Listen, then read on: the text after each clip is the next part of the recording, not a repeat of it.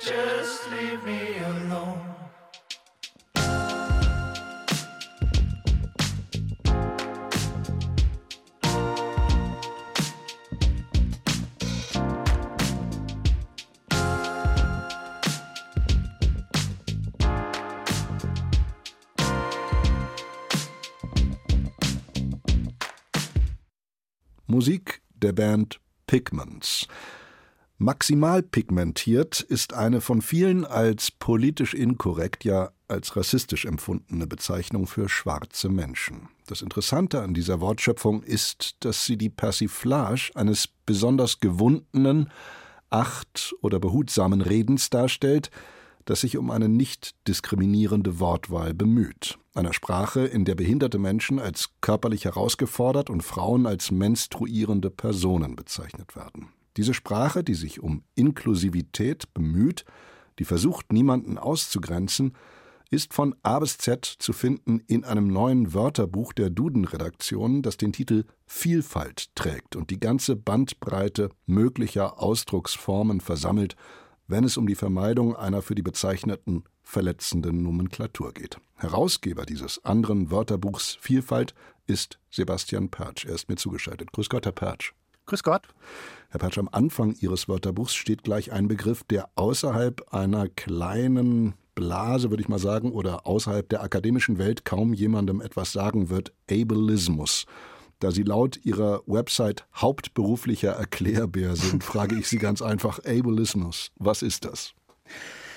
Ableismus ist es tatsächlich ein in Deutschland zumindest relativ neuer Begriff im englischsprachigen, also Ableism, denn halt gibt es den Begriff schon deutlich länger, viele Jahrzehnte. Diesen Text habe ich jetzt nicht geschrieben. Das war die Tanja Kuliczewski, die sich sehr gut damit auskennt und auch schon viel dazu publiziert hat. Ich durfte mit ihr auch in einem Projekt mal zusammenarbeiten und bezeichnet unter anderem, es wird häufig als Behindertenfeindlichkeit deklariert, aber sie schreibt auch in ihrem Beitrag, dass das nicht ausreicht. Es ist deutlich mehr und es ist ganz häufig auch ähm, strukturell bedingt. Und äh, das erleben wir auch bei vielen Begriffen, die wir auch in diesem Buch haben, dass immer ein strukturelles Problem dahinter steht, unter anderem auch bei Ableismus. Andere gern englischsprachige Begriffe in ihrem Wörterbuch sind zum Beispiel Sensitivity Reading, Safe Space, Othering, kritisches Weißsein, also die direkte Übersetzung von Critical Whiteness, Queer, Woke oder Person of Color.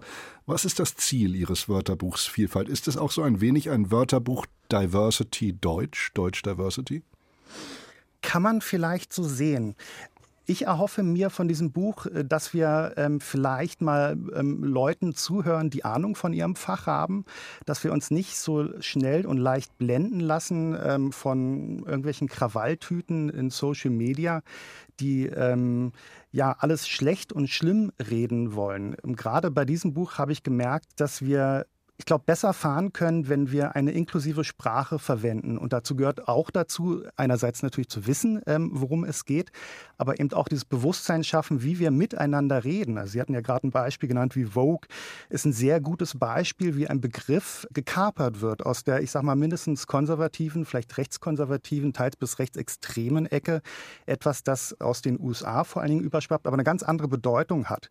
Das ist spannend zu beobachten, weil es ähm, nicht häufig solche prägnanten Begriffe gibt, wo versucht wird zu kapern. Kapern wird immer, immer probiert. Aber in dieser massiven Form, wo etwas umgedeutet wird, ist äh, bemerkenswert. Und ähm, auch bei Vogue wusste ich nicht genau, ähm, was es damit auf sich hat. Ich habe natürlich auch viele Diskurse mitbekommen. Und äh, die Hadija Oeker hatte ähm, einen Beitrag jetzt in unserem Buch geschrieben. Und es war sehr spannend zu sehen, welche Hintergründe hat, welchen geschichtlichen Wandel das hat. Aber es ist auch klar, auch Sprache wandelt sich. Und da muss man natürlich gucken, welche Richtung schlägt es ein. Einer der Begriffe, die nicht in Ihrem Wörterbuch auftauchen, die aber trotzdem im Zusammenhang mit dem Thema Ihres Wörterbuchs stehen, ist Awareness. Also es gibt ja diese berühmten Awareness-Teams, die jetzt vielfach bei Veranstaltungen eingesetzt werden. Wollen Sie mit Ihrem Wörterbuch auch in gewisser Weise die Awareness, das Bewusstsein schärfen und steigern für die Probleme, die es natürlich gibt? Das ist fein beobachtet. Das sehe ich ähm, ganz genauso. Das Werk an sich, wir haben 100 Themen. Das klingt erstmal super viel, ist aber im Vergleich zu dem, was möglich wäre, sehr wenig. Es ist noch nicht mal repräsentativ, muss ich sagen. Also in diesen zwei Jahren ähm, habe ich äh, eine Liste gesammelt von Themen, wo ich denke, sie haben einen Bezug zu Diversity oder Vielfalt. Das kann man auch nicht synonym nutzen, aber ähm, würden auf jeden Fall da reinpassen und auch viele Vorschläge von AutorInnen selbst bekommen. Tatsächlich sind es mehr als 1000 Themen, wo man sagen kann, okay, da, lass doch mal darüber reden. Das heißt 100 und selbst wenn wir fünf Bücher machen und dann sind das halt 500 Begriffe, da kann man vielleicht mal sagen, okay, das ist so einigermaßen repräsentativ. Und Awareness ist übrigens auch ein Beispiel gewesen, was in dieser Liste ist, aber in diesem ersten Werk nicht vorkommt. Es stehen ja auch interessanterweise herabwürdigende Bezeichnungen in Ihrem Wörterbuch, wie zum Beispiel TERF, also Trans Exclusionary Radical Feminist, oder auch alter weißer Mann. Gehört zur mhm. Vielfalt auch, dass man solche Kampfbegriffe oder Akronyme ins Wörterbuch mit aufnimmt? Im Grunde genommen ja, auch weil jedes Wörterbuch ja beobachtet, beziehungsweise aus einer Beobachtungsperspektive sagt, wie die Sprache genutzt wird. Auch der Duden. Ich stehe jetzt nicht für den Duden, ich arbeite ja nicht beim Duden Verlag, aber letztendlich bilden auch die Wörter Bücher des Dudens das ab, ähm, was gesprochen wird. Das, es gibt ja immer wieder Diskussionen, wenn, wenn neue Begriffe hinzukommen, aber im Grunde ist das ja, äh, bildet es die Sprachentwicklung ab im deutschsprachigen Raum. Und ähm, auch bei TERF und ähm, Begriffen, die sehr diskriminierend sind, blicken wir nur mal auf das N-Wort oder das Z-Wort. Das Z-Wort hatten wir tatsächlich auch im Buch. Es ist wichtig, dass man darüber informiert wird und ähm, ja, mein Ziel ist, sensibilisiert wird. Wie erklären Sie sich, Herr Pertsch, dass dieses Diversity Wording oder ja auch Diversity Training viele Menschen zum Widerspruch reizt und zu solchen Reaktionen führt, wie ich sie eingangs zitiert habe, dass man also dieses um Fairness, um Achtsamkeit bemühte Sprechen persifliert? Also meine Beobachtung ist, dass dieser alte weiße Mann ja letztendlich auch eine Persiflage der Person ist, aber eben auch des Handelns. Und vieles hängt, glaube ich, auch damit zusammen, dass wir ähm, je älter wir werden, ich, ich sag mal, ich fühle mich so als mittelalter weißer Mann, mhm. je älter man wird, desto weniger lässt man zu, je, je, mehr man weiß. Das heißt aber nicht, dass es unbedingt äh, besser ist oder dass die Schlussfolgerung gut ist. Aber je mehr man irgendwie Erfahrung hat, ähm, desto weniger ist man bereit, ähm, sich zu öffnen. Und das beobachte ich gerade bei den vielen äh, Diversity-Themen. Viele fühlen sich auf den Schlips getreten. Ich kann ja einfach nur mal so einen Namen, äh, Begriff nennen wie Gendern. Und da hat man dann gleich wieder tausend äh, Drohbriefe Briefe äh, am Hals. Und ich finde es gut, dass wir über bestimmte Themen reden und ich finde es auch gut, dass wir uns öffnen und gucken und zuhören den Leuten, die davon betroffen sind. Ein schwuler Kollege von mir hat kürzlich bei uns im redaktionsinternen Chat geschrieben, dass er genervt sei von all diesen Wunschpronomina, wie er sie nannte, die man sich ja selbst gibt in seiner Community, ob sie nun she, her oder they, them heißen. Auch da ist ja die Vielfalt groß, wie man an den Social-Media-Profilen schon ablesen kann. Der Kollege machte sich darüber lustig und schrieb, ich darf das kurz zitieren, bei allen LGBTQI-Plus-Veranstaltungen nimmt es inzwischen eine halbe Stunde Zeit in Anspruch, am Empfangstresen das richtige Pronomen für sich zu finden. Diesen Pronomen widmet sich ja ihr Leitfaden auch, wenn schon die mhm. Gay-Community Witze macht über derlei. Zeigt das nicht, dass gut gemeinte Ratschläge für ein achtsames Sprechen auch mal nach hinten losgehen können? Es kann immer alles nach hinten losgehen. Ähm, ich würde jetzt aber einfach auch, ohne die Person jetzt zu kennen äh, aus ihrem Kreis, äh, grundsätzlich äh, behaupten, dass das nicht repräsentativ ist. Ne? Also ähm, ich glaube nicht, oder es ist vielleicht fast schon polemisch zu sagen, dass man eine halbe Stunde braucht, um die Pronomen rauszusuchen. Das glaube ich eher nicht. Aber da bin ich kein Experte in dem Themenbereich. Ich finde es erstmal wichtig, dass wir auf die hören, gerade die nicht-binären Menschen, wie sie genannt werden wollen. Und ähm, da obliegt es nicht mir, denen zu sagen, wie sie zu sein haben. Das sagt Sebastian Pertsch, Herausgeber des anderen Wörterbuchs Vielfalt, das morgen im Duden Verlag erscheint für 28 Euro. Herr Pertsch, ich danke Ihnen sehr für das Gespräch. Vielen Dank.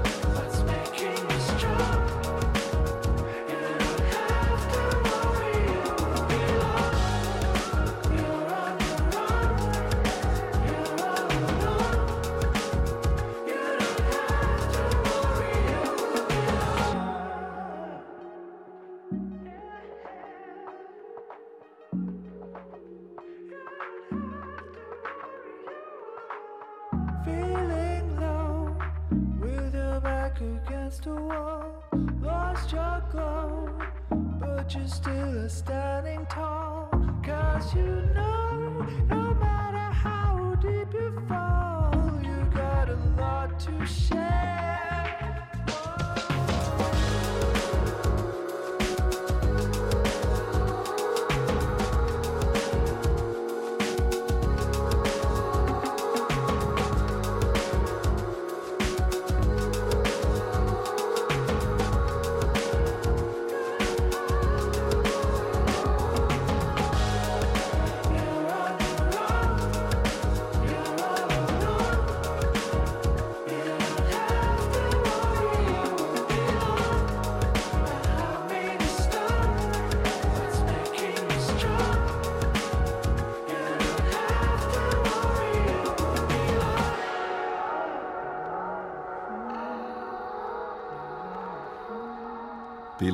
Ein weiterer Titel des Hamburger Elektropop-Trios Pigments. Gestern Abend war es soweit. In Berlin wurden die europäischen Filmpreise verliehen. Rund 1000 Gäste kamen zu der mehrstündigen Gala. Die Mitglieder der Europäischen Filmakademie konnten in etlichen Kategorien abstimmen, etwa über den besten europäischen Film. Chancen auf eine Trophäe als beste Darstellerin durfte sich die deutsche Schauspielerin Sandra Hüller ausrechnen. Die 45-Jährige, die erst unlängst im New Yorker groß porträtiert worden ist, war in dieser Kategorie gleich doppelt nominiert für ihre Rollen im Thriller Anatomie eines Falls und in der Verfilmung von Martin Amis umstrittenen Roman Interessengebiet. Ob Sandra Hüller einen europäischen Filmpreis erhalten hat, sagt Alexander Soyer. The European Film 2023 is Anatomy of a Fall. Nach dem Preis für das Drehbuch, das sie gemeinsam mit ihrem Partner Arthur Arari geschrieben hat, nach ihrer Auszeichnung als Regisseurin, wurde Justine Trier zu guter Letzt der Preisverleihungsgala noch ein drittes Mal auf die Bühne geholt. Wow.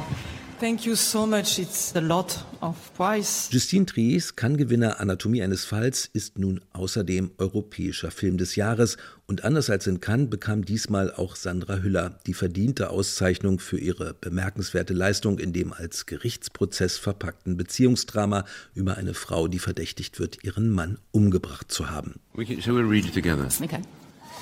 Sandra Hüller, Anatomy of a Fall. I would love to be silent with you for a few moments. Imagine peace. Sandra Hüller, Star des Abends, die in ihrer Dankesrede eine Schweigeminute für den Frieden einforderte, Sandra Hüller hätte auch genauso gut für ihre Rolle als Frau des Auschwitz-Kommandanten Rudolf Höss in Jonathan Glazers The Zone of Interest belohnt werden können, für die sie ebenfalls nominiert war.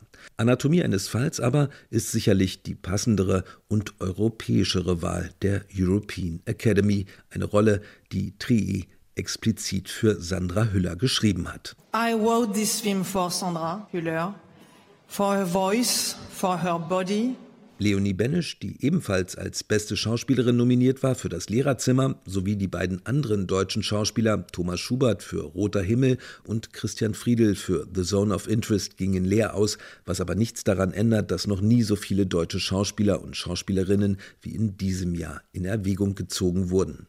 Europäischer Schauspieler des Jahres in der Hauptrolle des dänischen Historienfilms The King's Land wurde dann Mats Mikkelsen, der leider den Preis aber nicht persönlich entgegennehmen konnte konnte. Mads, where are you?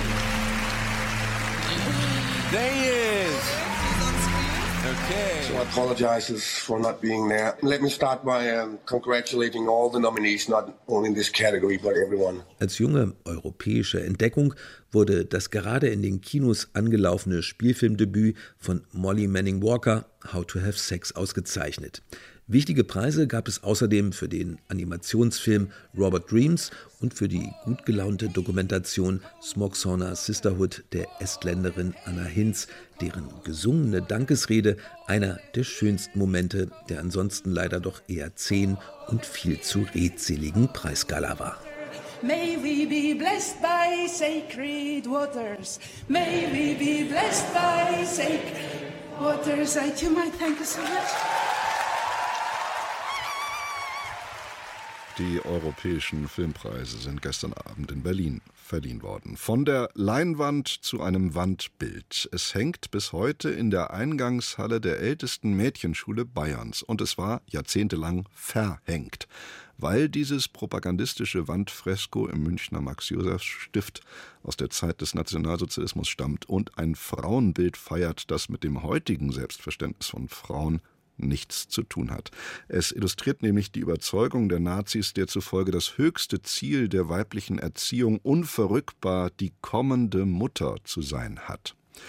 Was macht man im Schulalltag mit solch einem Überbleibsel des Nationalsozialismus im Foyer?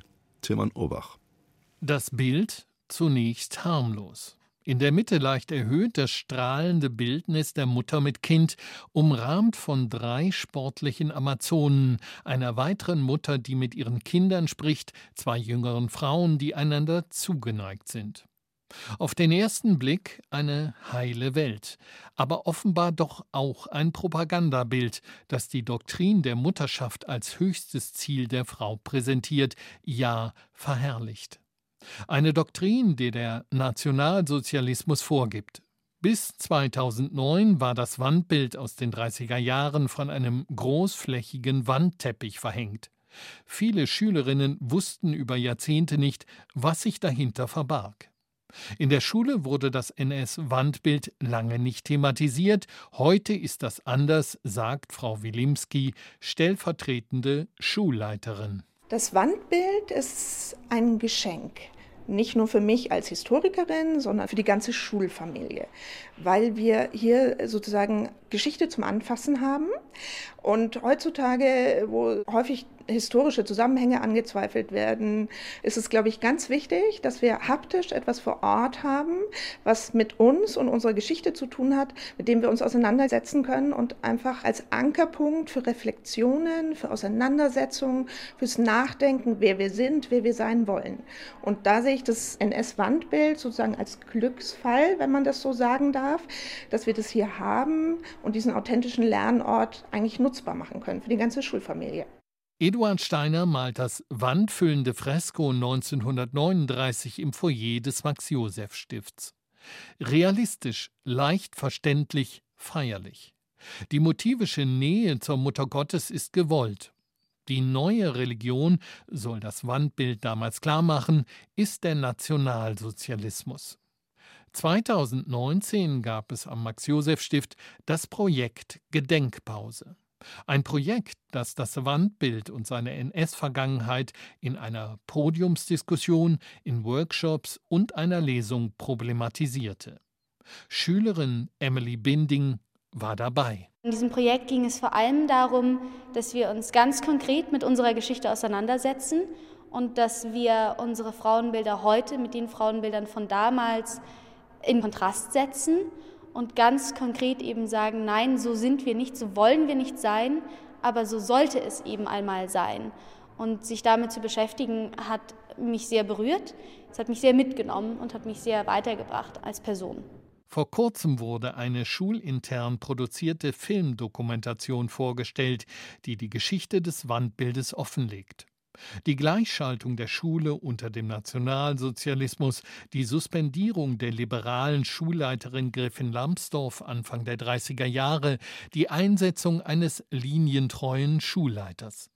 Auf den historischen Filmaufnahmen kann man die Schülerinnen in Reih und Glied sehen, die Arme zum Hitlergruß erhoben. An der Fassade in der Ludwigstraße die feierliche Hakenkreuzfahne den strammen Einmarsch der Mädchen mit Wimpel in BDM-Uniform.